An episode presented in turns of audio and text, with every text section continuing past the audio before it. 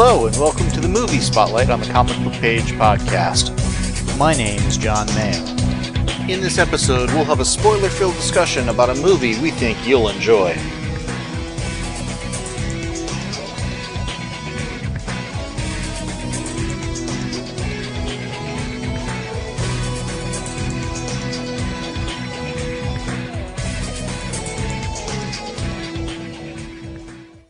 This episode, I am joined by my sister, and we're going to have a spoiler filled discussion on Logan. We just watched that on Blu ray, and we're going to not only spoil that film, we're going to spoil anything that's relevant from the X Men films, the, uh, the Marvel Universe films, although I don't know much would be relevant from there. Certainly, Agents of S.H.I.E.L.D. with the Inhumans, whatever, uh, and relevant comics of the sort. Mm-hmm. Now, this is presumably Hugh Jackman's last go as, as Wolverine. Presumably. He could still, depending when they set the X Men films, use him in another. Very true. Uh, because this is set 12 years in the future, so it doesn't have to be his last film. You know, to me, that's interesting in a variety of ways, but not the least of which is because you got the, what, the combo pack, the multi Uber. The one that's got the DVD and the, the, the Blu ray and the Wolverine Noir. well, yeah. It's a black and white version of the film. And there's something I find ironic because we watched just we watched the color version, but then we watched a segment of it in black and white. And of course, you said, "Hey, let's do the one where they're watching the black and white movie." I'm like, "Okay." So the hotel scene or whatever there, and there's something in my mind funny about watching a black and white film on Blu-ray because it's incredibly crisp, almost more so than because I mean, the last time I've really watched a black and white film, it was on DVD or it was on film. Yeah. And there's there's a little bit of a difference visually in those styles. Yeah. One of the things, though, uh, speaking of the visual thing that I noticed early on, and it kind of drove me nuts. The focus. The focus thing. Yeah. However, they shot this film, when they would do a rack focus, going from focusing on something in the foreground to the background or vice versa, it warped kind of the visual perspective and it's like things kind of shift up or shift down a little. Yeah. And I'm sure there's somebody who's more entrenched in the the optical side of, of movie making or, or even videography or, or uh, photography that could explain kind of that impact but it was something that at times at first it was it was a little subtle at other times it was incredibly pronounced Mm. and it was also just vaguely nauseating Yeah, there were a few times it was jarring because it was a stationary object felt like it moved a foot. there have been times I'm watching like a YouTube video and the thing the, the image sways a little like it's a uh, uh, image stabilization thing Yeah. kicking in. But here, I mean, they've got a camera that it, it, many of the shots was stationary, but because they would do that rack focus kind of a deal, and maybe they weren't doing a rack focus but some other thing. Again, the depth perception shifts, the where things are in the frame shifts Yeah.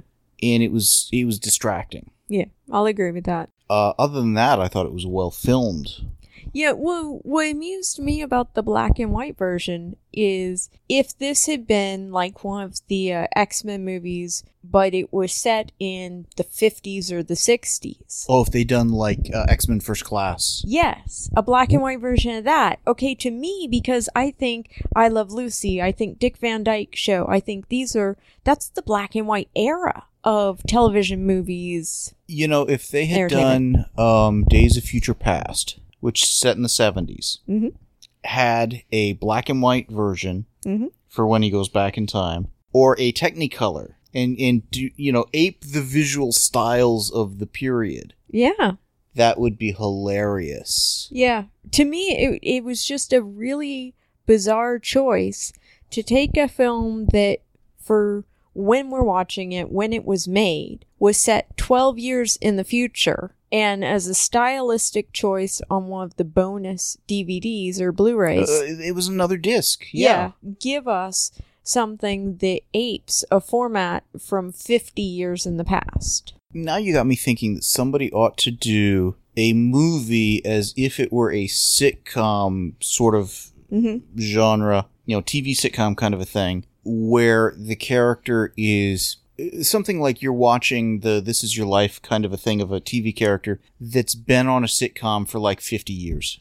There you go. Yeah. You know, something where you've got visually the style from like the honeymooners all the way up until today, Mhm. and just the the You know, production shticks that they would shift around in time. and I would actually suggest uh, do it with a soap opera. And I say Oh, that wow, yeah, because there are soap operas that have been on the air for 50 years. yeah, and those I think would have been almost more susceptible to the technology differences. Yeah, yeah. And they have characters that are trying to keep up with the Joneses, if you will, in terms of fashions, technology, you know, prop wise, Mm-hmm. and that kind of thing. Now, see, what I always thought would be interesting when if you could create a world, and I never knew how you would do it best, but is if you had a world where only the news could be shown in color. If it was entertainment, it had to be in black and white. So people Oh. knew it wasn't real. these days I think you'd you'd have to split the difference on stuff. Um, well, and that it's funny because knowing what's real, knowing what's not, they really toyed with that in this movie in a way that didn't work for me with X Men comic books existing. Yes. And Wolverine basically saying some of it's true, some of it's made up, only about half of it happened, and it didn't happen that way. Yeah. And implying the comic books were creative versions of kind of ripped from the headlines stories. Well, what's funny is in the Marvel Universe comics, there are Marvel Universe comics. The FF have the Fantastic Four have licensed their rights, etc. Mm-hmm. Uh, people just use Spider-Man or whatever, and it's fictional, whatever. But it's clearly not the the comics we've read. Yeah. And the issues they had, I think, were Uncanny X-Men 117 and 132. Mhm. And I knew the covers were not what I recalled. Uh, but I went ahead and checked IMDb, or not IMDb, Comic Book DB. What am I thinking? It's comics we're talking Mm-hmm. uh, about a movie. Yeah. Um, and of course they were different. And I think Joe Quesada was credited for doing the couple of pages of art they used uh, because it was a story point of we've got to get to this point. Well, and that was an interesting thing in terms of Logan hit, I want to call it sort of an ideological barrier of you can't go to the GPS coordinates you got out of a comic book and expect to find your friends there because the place the comic book says is there isn't there. The problem I have with that is if you even what we glanced at as we were shown in the comic, there was Professor X, there was Wolverine, there was Storm, there was Cyclops, there were the other characters we knew Wolverine knew. Mm-hmm. So there's enough grounded in truth Mm-hmm. even if the story didn't happen the way you thought it did, there's actually no reason not to go to those that location. Well, but the other point I had that I kept wanting to literally yell at the screen and yell at the character is you've got at least a dozen people who have all agreed to meet at the coordinates they found in the comic book. That was the part that I think uh, Gabrielle failed to really sell in the video she made. Yes. Was not that we're going there because we think people will be there, Mm-hmm. but we have chosen this spot because there might be people there and it's a convenient meeting place. Yes. Yeah. So, And I think you're right. That could have definitely been explained better in the video. Well, in some of the names they rattled off uh, when uh, X23 uh, Alora starts speaking. Um, Rictor, it's like okay, he's one of one of the known mutants from X Factor, I think it was. Would have been X Force, hanging around the New Mutants. One of the plethora of, of mutant teams we've had. Uh, but there were a few others that it's like okay, we got a Bobby, we got a this, we got a that, you know Mm-hmm. when they finally started showing the powers, one had like a, uh freezing breath, Mm-hmm. one had uh, vague electrical powers, one had plant-based powers or, or telekinesis. It was some of them were kind of hard to tell what they could do. it it was like a nature control. She Mhm. could she could make the ground kind of rise. She could make the leaves fall off of the trees. Well, and there was Lizard Boy, Yeah, and it's funny because there's so many mutants to pick from yeah. That to have to make some new ones up sort of surprised me. Well, it was interesting in so much as it was kind of a we took DNA from Logan's generation and we created in the lab these children. which is pretty much the origin of of Laura in the comics. So to have characters uh, to not have clear antecedents for where these powers came from. hmm Because the one with the freeze breath didn't really remind me of Iceman at all. You know, so I think they could have done a little. It's not a big deal. I mean, No, but for some reason it was reminding me more of Storm, and I don't know why. don't know. Uh, visually, I think the character, uh, well, frankly, more like Storm than Iceman, but not by a whole lot. I think it was because it was always being blown. Yeah, I think it was that aspect of it. I think I was thinking of it literally as a cool breeze. Mm-hmm. I can see that. I mean, she was exhaling it, which is not what Storm would have done. Yeah. But Yeah. they could have they could have sold some of that a little better. Is Mhm. all I'm saying. Yeah. And these kids, by and large, didn't matter until the final act of the film, Yeah. when it's okay. We've got to save all these kids.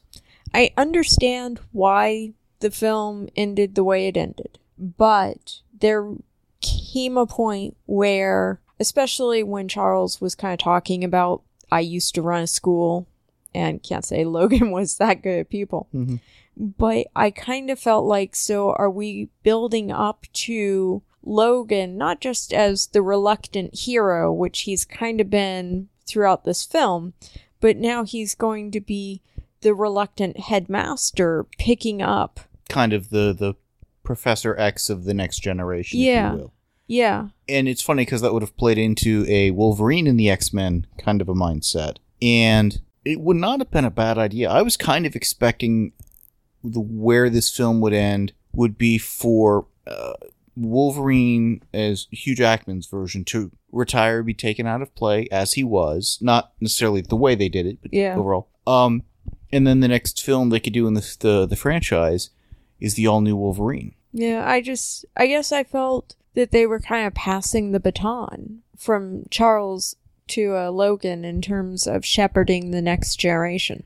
I guess I saw it as the passing of the baton between Logan and Laura as kind of the lone hero. Yeah. They know mutants, but. Yeah. And that's the difference between this being a Wolverine film versus an X Men film. Definitely. And with this set 12 years in the future, it gives them a little bit of wiggle room of what they do for the next decade or so with the X Men film, which is ironic because they seem to be setting them in previous decades. Yeah. Okay, fine.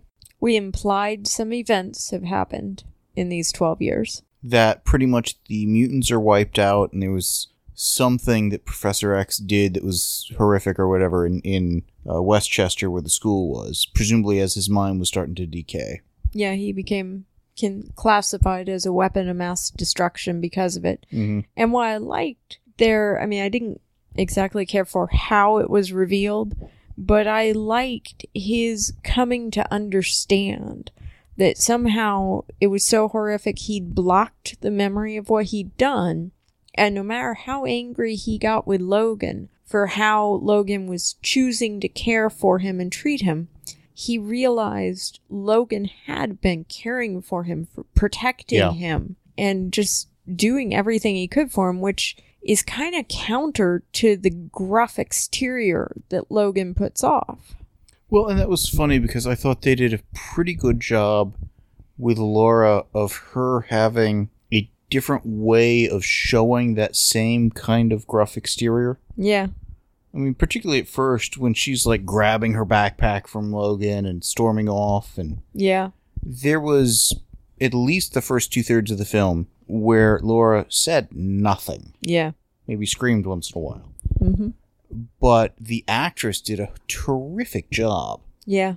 conveying emotion and building of character. Mm-hmm. I mean, as early as when the uh, the Reavers or uh, were they the Reavers, the uh, the Ravagers, whatever they were called, and the, the name was out of the comic, so I should know it. I think it was the Ravagers. Anyways, Hmm. the military guys uh, were coming for Professor X and and uh, and Laura and stuff at um, at the water tower tank. Mm. Even then, it's like she could definitely, I think, lead the next movie if she wanted to. Yes. At that point, because I don't read the comics, I had no clue who she was, I was wondering if her power was telepathic. Mm, I knew from the get go that she was uh, a clone of Wolverine. Now, what's interesting is I was thrown more by the name of, of Gabrielle the nurse because in the all new Wolverine series, which Mhm. stars Laura as Wolverine.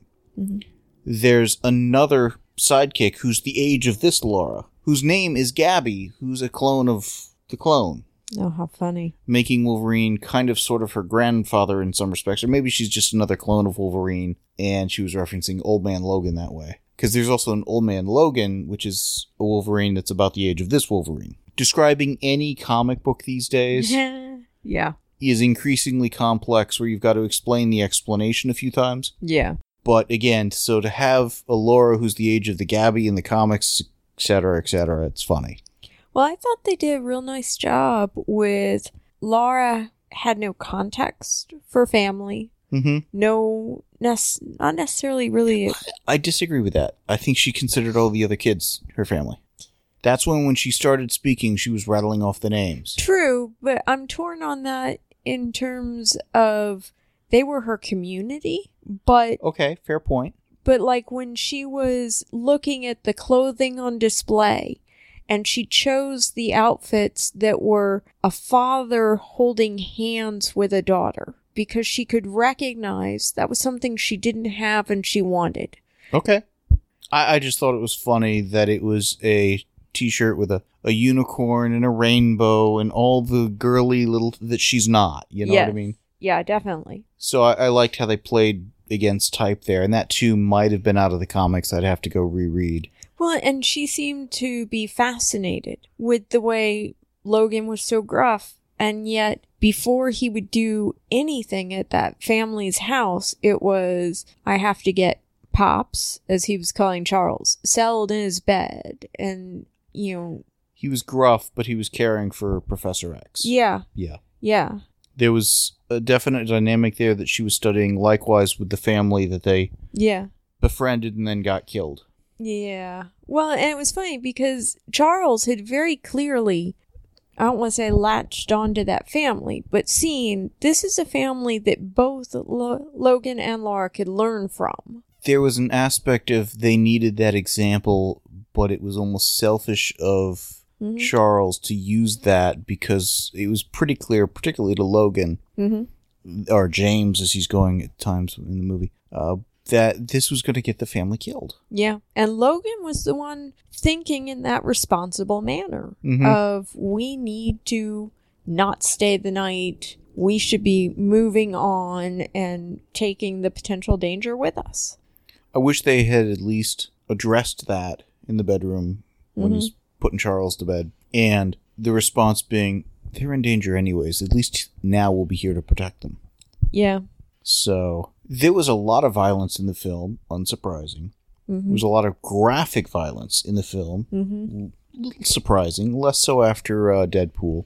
Um, I thought it was light on plot, heavy on violence. I would agree with that. I would agree with that. There was enough plot to to keep it moving along, both figuratively and literally across the country, but not so much that you're thinking, "Ooh, I wonder what the next plot point's going to be." Mm-hmm. And I thought the action sequences, while there was quite a few of them, they were generally very well done. Yes. both in terms of how they were choreographed, the nature of them, the thought behind them, and uh, the way they were were executed. Yeah. Uh, I could have done without, you know, as many body parts uh, flying around or whatever. I found that kind of distasteful. But it's a Wolverine film. He's got the claws. She's got the claws. It's gonna happen. Yeah.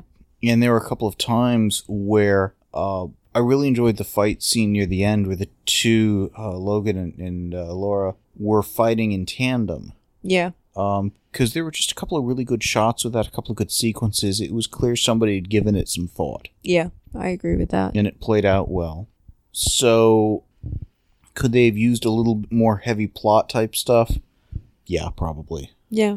I mean, in terms of the actors taking what they were given and making the most of it, I definitely think that uh, Hugh Jackman doing that with Logan, um, I can't think of her name, but the one playing Laura, uh Dafne something Keen, maybe. maybe Um, but I mean, especially there was just she did some great reactions, like when uh, Logan's in the front seat of the vehicle talking to Charles in the back seat, and Charles is explaining, "Well, I think." This is what's going on with her in terms of she's female, so of course she has claws at the feet as Mhm. well. and she's just hanging on his every word very clearly. And when Logan looks over and she's kind of caught hanging on the word, she's like, "Oh yeah, I'm not supposed to be caring," and kind of turns away to do that nonchalant preteen look. Well, there was also I'll listen to him, but not you. Yes, yes, I personally thought the best exchange with uh, with Logan and and uh, Laura was after the uh, urgent care. you can talk. Shut up. Yeah, she's she goes from C, you know, a word or two, you know, or denada or whatever. Yes. You can talk to suddenly she won't shut up. He tells her to shut up, and then she's like, "You're going here," Yeah. and he's like, "No, I'm not," and she punches him. Yes. You know, and there was a certain neither of you is going to win this conversation. Yes. Yes. It was a sense of humor, and I thought that the chemistry between the three leads of Patrick Stewart, Hugh Jackman, and, and this new actress, uh, Dafne Keen, we think the name is, um, I thought it was all really good. They they created a wonderful family dynamic. And some of that with Hugh Jackman and Patrick Stewart, they've had, what, 15 years plus, almost 20. Yeah. Uh, going back to that first X Men film in what 2000 or whatever. And for a young actress to really come in and uh, carry as much of the film as she did, as well as she did, Mm-hmm. Mm-hmm. and um, I mean, it just seems like a, a wonderful learning opportunity for a young actor or actress Yeah. to have a Shakespearean trained person like Patrick Stewart Mm-hmm. to just watch, learn, etc. And Hugh Jackman, who's done a number of films, this is an iconic role for him. Yeah. And just to see how the two work in similar and different manners and whatnot, it had to be a, a fascinating. And the sad thing is, she might be just young enough to not fully appreciate that yet. Not sure how old the actress is, Yeah. but I would I would be amazed if anyone under the age of 17, 18 could really appreciate it. And really, I would think until somebody had been around the block a little bit Mm-hmm. and almost is in their mid 20s is when they could start to realize, hey, there's a lot I could learn. Yeah. I could be wrong. I think there are going to be some individuals Yeah. that are perceptive enough, understand the opportunity enough, or have that explained to them, or whatever, Yeah. um, that could take advantage of, of just, again, the wealth of opportunity. And she did such a, a good job that there was clearly strong direction, strong uh, skill, native, inherent, whatever she had Mm-hmm. and good coaching, etc. I mean, it was a good. Yeah. I, there are some directors that are very much um, that have, have gotten bad raps for using the term of, of kind of meat puppet. Yeah. Stand there, look this way, say this. Okay, I've got the shot I need. Yeah. You know, I need you as a puppet, not as an actor. Yeah. And I don't feel she was used that way. No, well, and the other thing with actors, and I think uh, the TV show MacGyver was a great example of it. There are some actors that figure, you know, I'm so good at my craft that it doesn't matter whether or not I've met the other actor before we film our first scene. If I know my stuff Mm. cold, they know their stuff cold, and we're both capable of slipping into character, then we can create that chemistry the moment we step out there together. Mhm. And there are others, like the two guys on MacGyver, The new MacGyver. the new clear. Yeah, MacGyver. yeah. Yeah. Where they spent time before the show filmed yeah. to get to know each other, get a little bit of camaraderie back and forth, get comfortable with the other person. Yeah. And, you know, they were basically saying, you know, if you're going to play characters that have inside jokes and have been friends for years and would place your life in one another's hands, then having spent a weekend out in the middle of nowhere together, just the two of you vacationing together, so that you can have built up some inside jokes between you and built that genuine chemistry and bring that to the screen. It's interesting you mention that because there's the t- uh, tried and true technique, uh, narratively, storytelling wise, writing wise, of introduce a new team member. Mm-hmm. Get the exposition out. Well, why is it this way? Oh, this is where the, the break room is, or the office is, or you know, Mm-hmm. to get the the exposition in there. Yeah. To give an entry ramp for the viewer into that. Mm-hmm. And while that works great in the comics, you know, welcome Kitty Pryde to the X Men. I hope you survive the experience, sort of a thing. Mhm. Um, what worked in this film well was for Logan and Professor X to first be meeting Laura, Yeah. so they didn't have to have that pre-established uh, rapport or whatnot. hmm The as they feel it out as the movie progresses, it makes sense in the context of the movie. So I would argue that on a television show, you're almost better off forming the team at the pilot and moving forward Yeah. because then anything that you've got where it's like mm, the show is just figuring itself out makes sense. Yeah. I mean, if you think back to the first half, the first season of Next Generation, Yes. it was on film versus video, which I think they went to later. So visually, it was different. Yeah. They hadn't figured out where they were going with a lot of the characters, where they were going with the new era of Star Trek. Yeah. So there's aspects of how that half of that season is that's very, very different than the other six and a half seasons they Mhm. did. Mhm. And some of that works, some of that doesn't. Given that, well, this is the Federation, there's a certain protocol, everything should be smoothly. You shouldn't have to be feeling your way around as to how these characters interact. Yeah. Whereas if you've got something like uh, Dark Matter, the Yeah. characters, for all intents and purposes, are meeting for the first time in the pilot Yeah. any awkwardness, anything that you you need to that builds up over time makes sense. Yeah. Well, it was interesting by placing Logan 12 years ahead of where we are now by alluding to things we haven't seen as kind of creating the situation that both Logan and Charles are in. There are moments early on where Logan comes across as having turned his back on people Mm-hmm. and being selfish. And as the movie unfolds, that perception changes. Mm-hmm. It's not that he's turned his back on mutants, on the school. You could put a lot of people in that who day turns back on category. We find out people are dead. We find out the school is gone.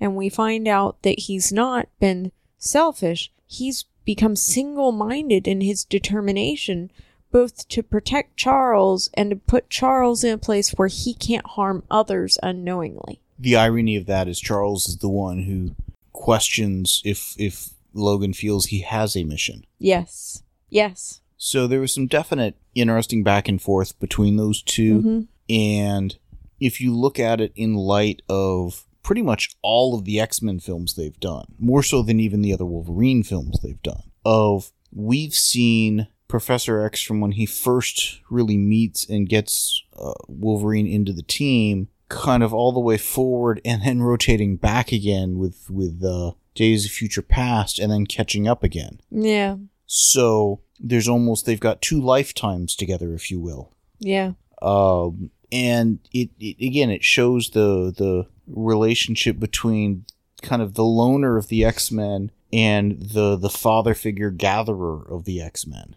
Do you think Laura is being set up to be in the Professor X position, if you will, of a new school or community of mutants? If I thought anybody was in this film, I would argue Rictor. And see, character wise, I agree, but that let's put Laura in the wheelchair and let her take a spin around the room impersonating Professor X. Oh, I thought that was just she's a kid. Okay. I, I didn't read anything else into that. Okay. I, I was not seeing. Uh, now, if they had chosen to uh, to go with Hugh Jackman in that role, Mm hmm. um, and frankly, they still could after this. There's nothing to say he actually did die totally. They buried him. Yes, and he could heal. Okay. Okay. Not saying they should. Not Yeah. saying they will. Don't think they should. Actually, I think it would be very interesting in terms of spins on reluctant hero. Because I think Logan would be the most reluctant headmaster chief role model Mhm. you've ever seen. I think if they wanted to go forward with this group of kids as the next group of X Men with him as the lead, and I'll be honest, I saw little evidence that's the plan they want to go with. Um, one, they should have added an end credit scene where you see kind of the hand pop up out of the grave, Mm-hmm. and two, spent a little bit more time uh, thinking through who these kids were. I think they did give us one hint either that down to the end they considered Logan to be a member of the X Men, or. Oh, with the X, absolutely. yeah, okay. I- I'm not arguing Yeah. that. It's a matter of I would have had one of those kids have some kind of an optic blast like Cyclops. I would have had more of an Iceman kind of mm-hmm. power or whatever. I would have had something where Logan starts to see a lot of his friends that have fallen in this crew. Yeah. Have a girl with red hair who's got the, the telekinesis, Yeah. You know? Or actually do it with a boy, do a gender reversal on Yeah. the Cyclops, uh, Jean Grey, Wolverine stuff. If you had set some of those dynamics up, Mm-hmm. and he's like, you know, Charles trained them this way and things didn't go so well. Let's try something else. Yeah. But the X Men franchise, while again part of this circle of films, is its own thing. True.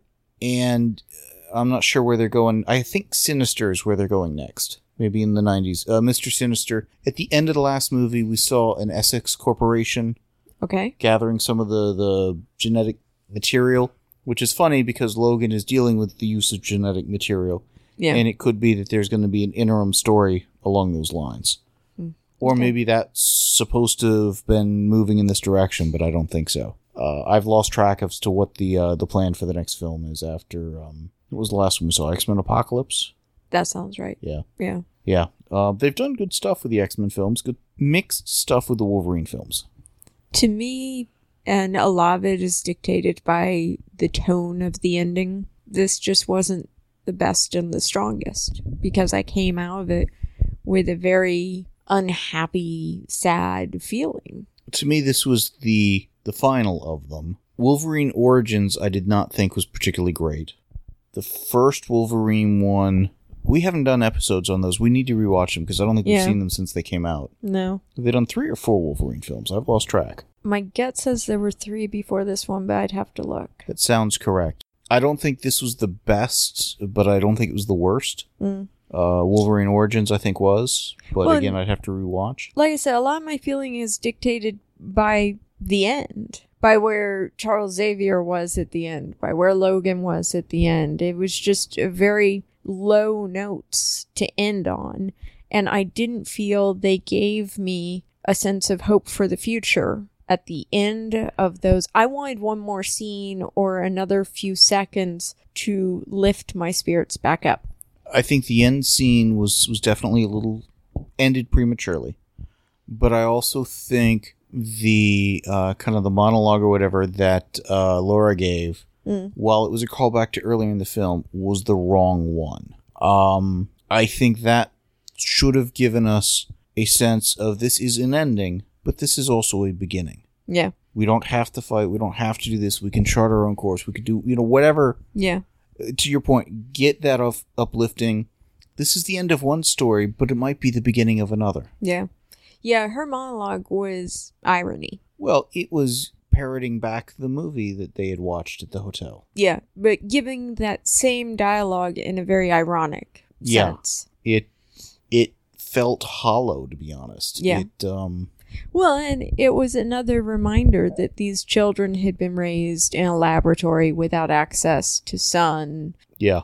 etc. They hadn't been in the world. Yeah. And I think that was part of why I was hoping that Charles was passing the baton to Logan to shepherd them. Mm-hmm. I felt they needed some kind of guide. Yeah, I think they do. I don't know that it should have been him necessarily. They didn't give me anyone else. And actually no, I take that back. They did give us someone else and I I kind of wish he had we had left him on a better note and he had been the one to step up. And it was I want to say his name was Mr. Munson. He was the father at the family Oh. with the horses. I'd have settled leave for the son. Yes. The other thing I would have been okay with if they could have pulled it off, and I'm not sure how I would have set it up, if what they had found Mhm. up in the mountains there was Kitty Pryde. Mm. Well, I think the father kind of strikes me as a little bit poetic in terms of he's also lost everything because of He's these lost people. his family. Now he's got a family to take care of. Yes. It just would have been hard to hard. I, they could have done that. It would have been a hard sell. Yeah. Um, but they need the kids needed somebody to look after them versus Yeah. they'll just fend for themselves. Well, and I think he's someone grounded in reality, someone who may be totally unable to help them with the mutant side of things, Mhm. but could give them all of the everyday side of things that they've never had before. I still think they needed a, a leader, father figure, whatever that was a mutant. I just don't know how they could have conveniently worked that in and made that play. But I will I will agree that when the credits rolled, it felt like there should have been a little bit more in the scene before it. Yeah. Um, not even more time, but more content, more uplifting, more something, more satisfaction. I just came out a little bummed.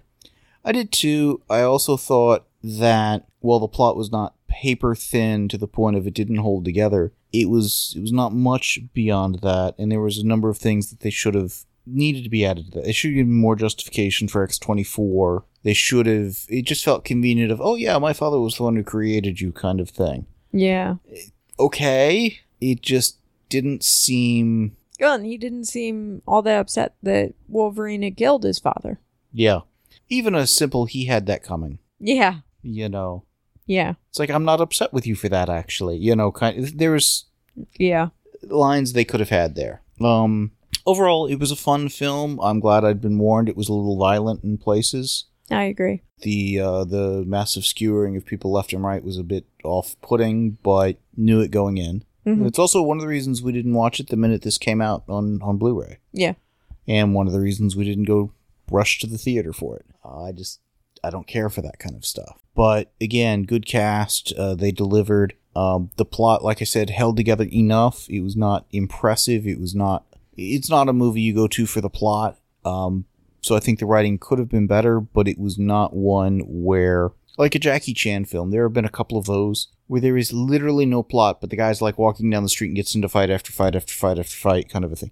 Yeah. They're brilliant, breathtaking fights, so I'm good with that. Yeah. Yeah. But if you were to actually ask me what the plot of was for Rumble in the Bronx or something like that, I don't think I could tell you. I'd certainly have to rewatch the film, and at some Yeah. point we should do the Jackie Chan films Yeah. because I think there's a lot to talk about on the action, and it'd be fun to see if there's there's much of the plot. But for me, most of this was the fight scenes. Even in terms of special effects, there wasn't a whole lot to hang your hat on No. but I'm curious if they're gonna go with another Wolverine film if Hugh Jackman is indeed done with the character, which makes sense, and if they try to hand it off to uh, to this new actress, Yeah. because I'd be game for that. I, I think it'd be interesting. I think she did really well. Yeah, um, she was given enough to work with. Uh, she she sold what uh what she had in terms of Mhm. being mute, then rambling on, and then you just Yeah. she she conveyed a distinct personality and tone to the character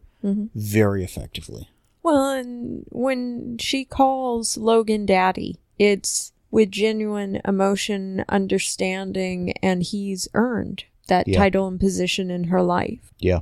And frankly, I think it'd be fascinating to see if they could do a string of action adventure films with an actress kind of that young Mm, Yeah. because there's definitely some challenges there.